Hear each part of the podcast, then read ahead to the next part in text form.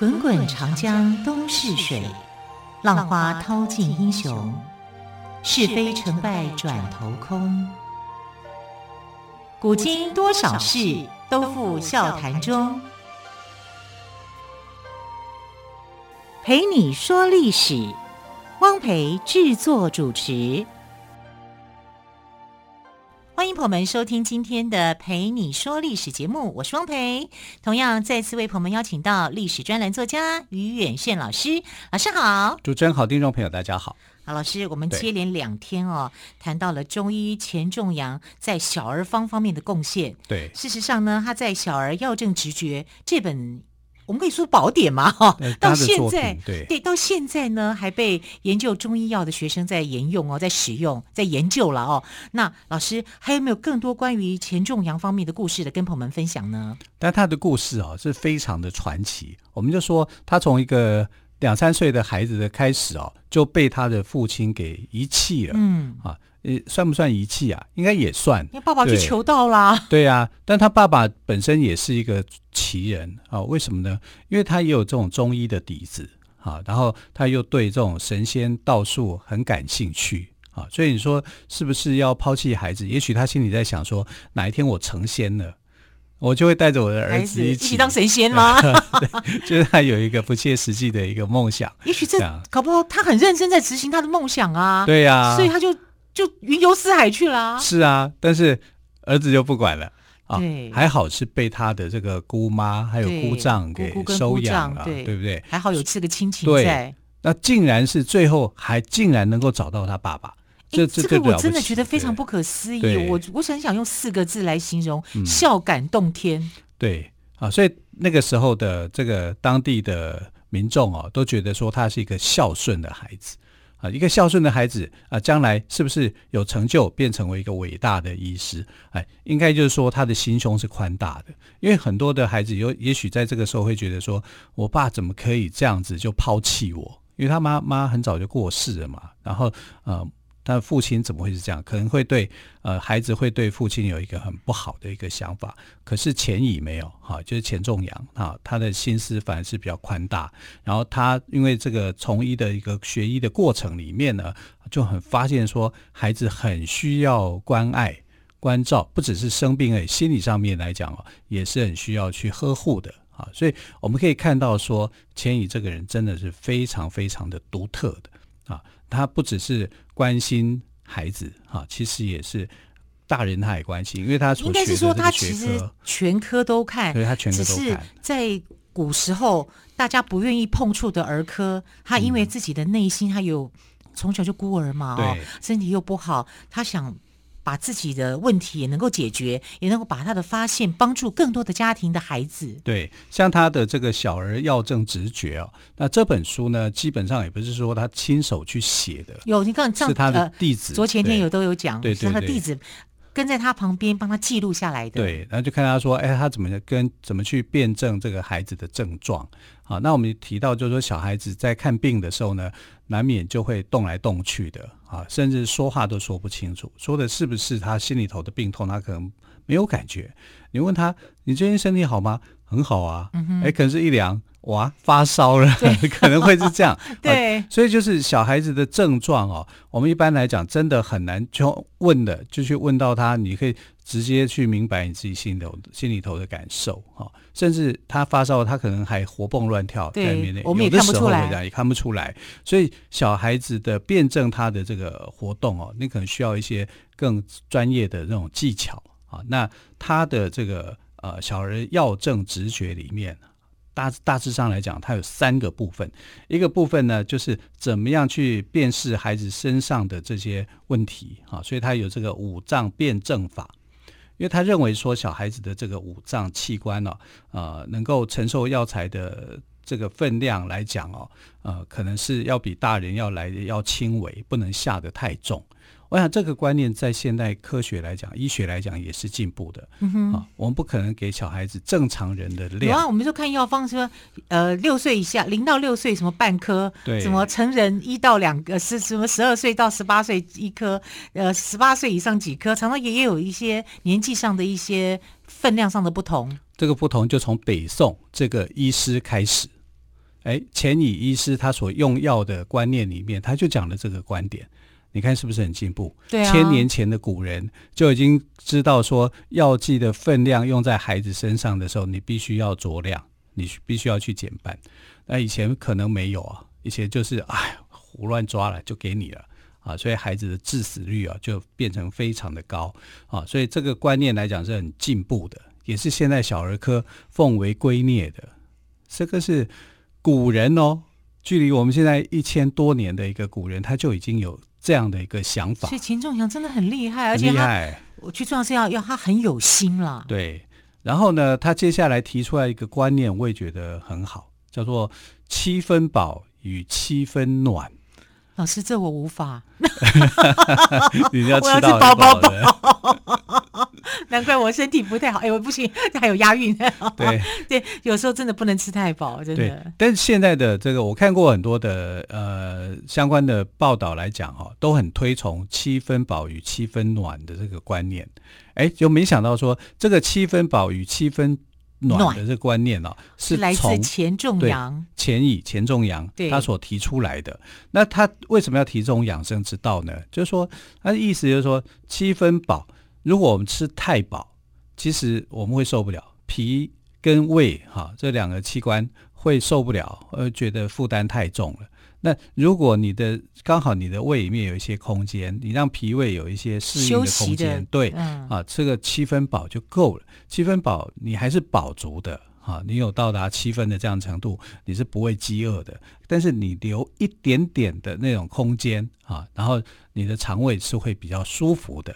大概上来讲是这个样子那我觉得好像还蛮有道理的。如果我们吃太饱，反而会觉得身体会不舒服。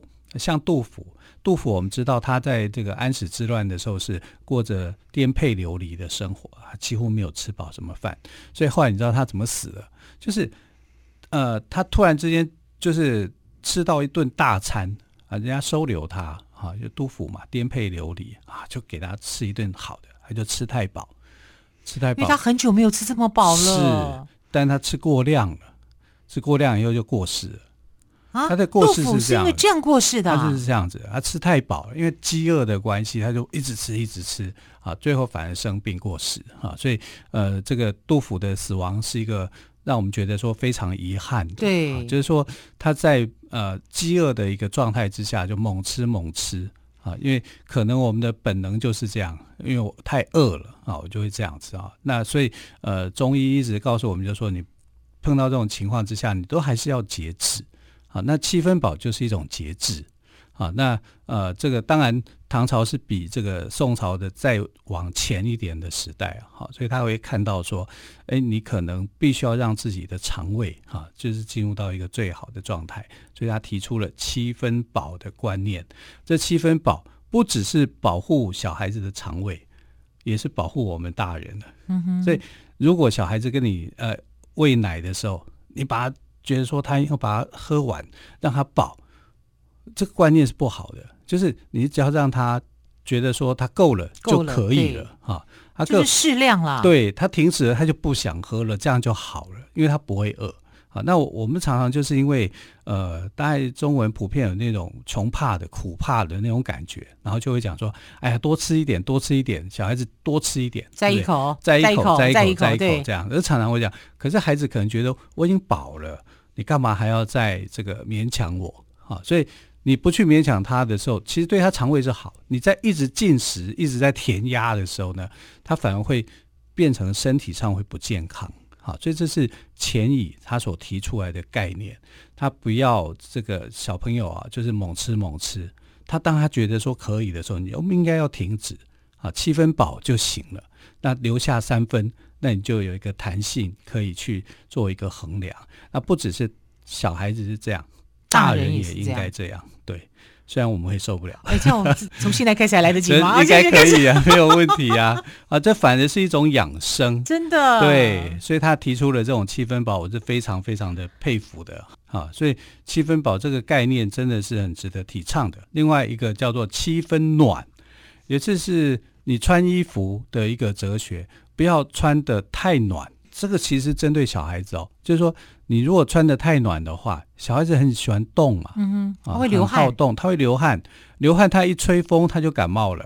哎，对对对，所以你穿太暖的时候，对他来讲，你没有留下一个让他可以弹性的空间，让他去可以跑跳的空间的时候，这很麻烦。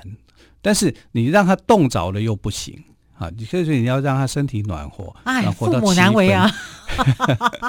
所以流行多层次穿法。哎，对对对，对，就是你可能要节制自己的穿衣，知道说自己的程度到哪里，啊，不要好天气好冷啊，好冷好冷，真的好冷啊，那你就真的很冷，冷到不行要动的时候，他没有能力去活动的时候，你当然要把它盖暖一点，当然，对不对啊？可是当它是一个正常的情况之下啊，那你穿太暖的时候，你反而很容易生病。是啊，所以它的概念上来讲是这样，它的概念基本上都是从孩子出发去做设计的。嗯哼，啊，所以七分饱，七分暖。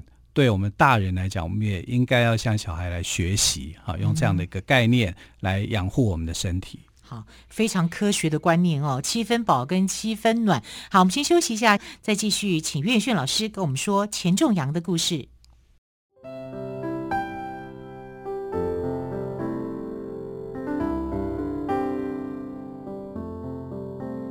听见台北的声音，拥有颗热情的心，有爱与梦想的电台，台北广播 FM93.1。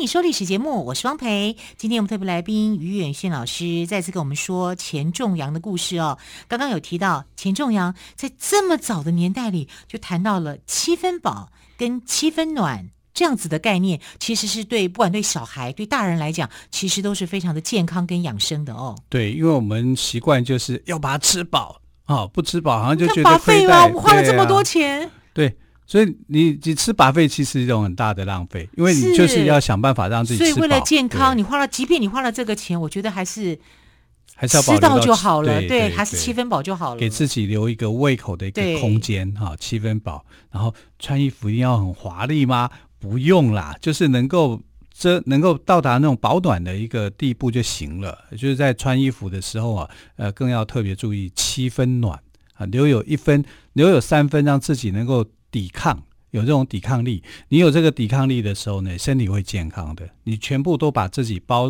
的暖暖的紧紧的，反而是一种伤害，你要有动的一个可能啦。所以这个是我觉得钱以让我阅读他的这个作品的时候，就会越读越有兴趣啊。虽然他的作品留下来的就是这一本书，而且还是医药方面的一个专书，但这里面呢，对小儿科里面呢，他提出了很进步的这种医学的观点。哎，这样观念在北宋就有了，真的好厉害哦！那我觉得宋朝是一个非常不可思议的时代啊。下次我会再讲多一点哦，宋朝在那个生活跟科技上面的故事，你会很惊讶，这个朝代一点都不会输给我们现代，它有很多很进步的一些想法，像这个小儿科的一个理论。我们到现在都还在读他的作品，读他的书，他的观念啊，七分饱七分暖的一个观念。那这个观念好不好呢？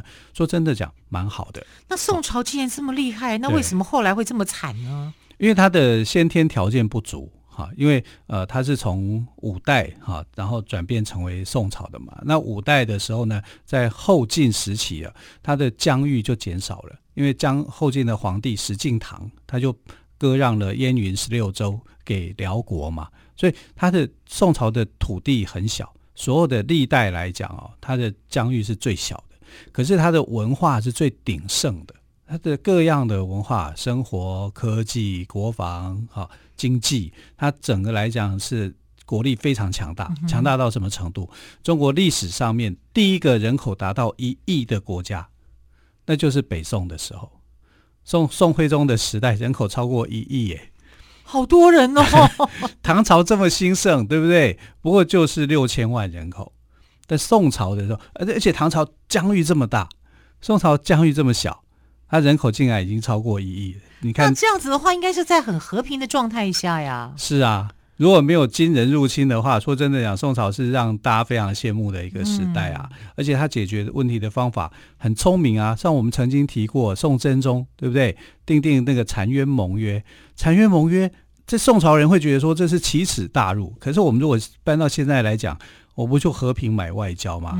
我花的钱可能不止这些钱，是不是？我还可以协助这些比较弱小的国家发展，对不 对？而且宋朝人多聪明啊！你这个表面上好像是国家吃亏了，但是民间上它的经济活力茂盛，所以澶渊盟约的那些钱哦，它不到1年时间就可以赚回来，很快的就透过它的这个经济的实力，因为你花在军备上的钱会更贵，对，就更多。然后我买到一个和平，这一买就买了100多年，而且还让人家我的国民妻离子散，这样家破人亡。对啊，所以即便他做这种，他都还有办法赚回来啊。所以我觉得宋朝是一个很不可思议的一个时代。可是他这为什么既然这样子，为什么这样对岳飞呢？还出了一个秦桧，因为他们想要和平，他不想要打仗哈，就是会这样子，就观念不同。对，当你有一个对手敌要打你的时候，你不去做国防去抵抗的时候，那你当然就是会失败啊，一定也是这样子哈。所以宋朝有很多，我觉得很多议题可以从宋朝这个时代来做一个讨论。但回到我们的这个重点哈，小儿科的这个，对，它等于是在这门学问里面的鼻祖啊。所以小儿科的鼻祖呢，首推就是钱仲阳，因为他提出了很多很进步的观念。包括小朋友啊，你知道当时人把这一科称作什么呢？叫做哑科，哑巴的哑啊，对，为什么？因为小朋友说的话不能信嘛，他没有很清楚的表达他自己的状况，就对。你不要说小孩，有时候大人都讲不清楚嘞。对啊，所以医生为小孩子问诊，通常问不出个所以然来，所以就把这一科叫做哑科。跟哑巴问诊的没什么两样哈，就是你得要自己去再去询问观察更多。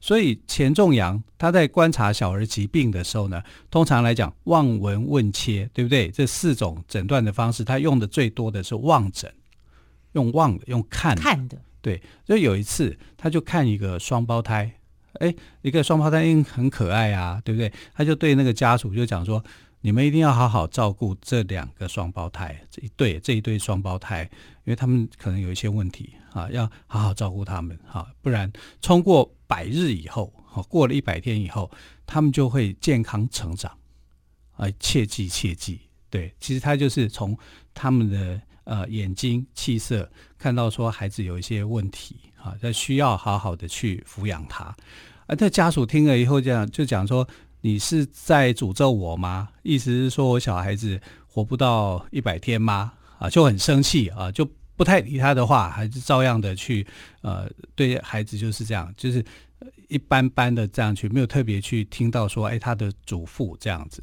就真的不到100天，那对双胞胎就夭折了。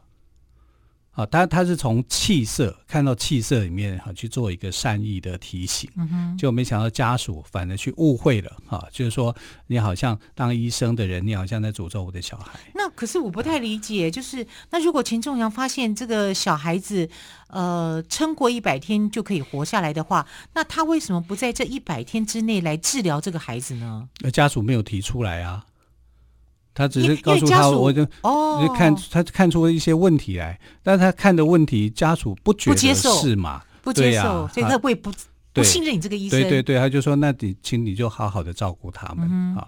所以在古代来讲啊，小孩子有所谓的100日之节啊，就是甚至迷信一点啊，就有所谓的小儿100日观煞啊，他们就是说，他遇到煞星了啊，冲煞遇到煞啊。那其实就是他可能身体有一些健康的问题，但是他不会说出来，因为你看100日不过就是3个多月啊，3、4个月大的孩子，他能说什么呢？他只能用哭声来去做表达啊。所以小孩子的哭声反而很特别，就是说肚子饿的时候应该是怎么哭的，生病的时候要怎么哭的哈，可能从哭声里面可以做一个辨别，好，然后从他的气色里面去看做一些辨别。那这些东西呢，一般人很难去察觉的。你要察觉到他说哎，你的哭泣声怎么不一样的时候，表示你是很有经验的啊，就是你带小孩子已经带上手了，你可以分辨得出来，他是饿了呢，还是他病了，还是他拉肚子了，上厕所了，他需要人家去做这个，想尿尿了，对对对啊，就这个就是需要一个判断了。一开始的时候，这个新手爸妈一定都是不知道怎么一回事嘛，而且还会很紧张。对啊，这个哭代表什么呢？对，然后这个笑就没问题嘛。对，笑没问题，大家都开心。大家都开心，可是哭的时候很麻烦。怎么了？其实通常就是便了啦，尿便，他不舒服，还有饿了啊，还有饿了啊。可是真正生病的时候，那哭声也是会不一样的哈。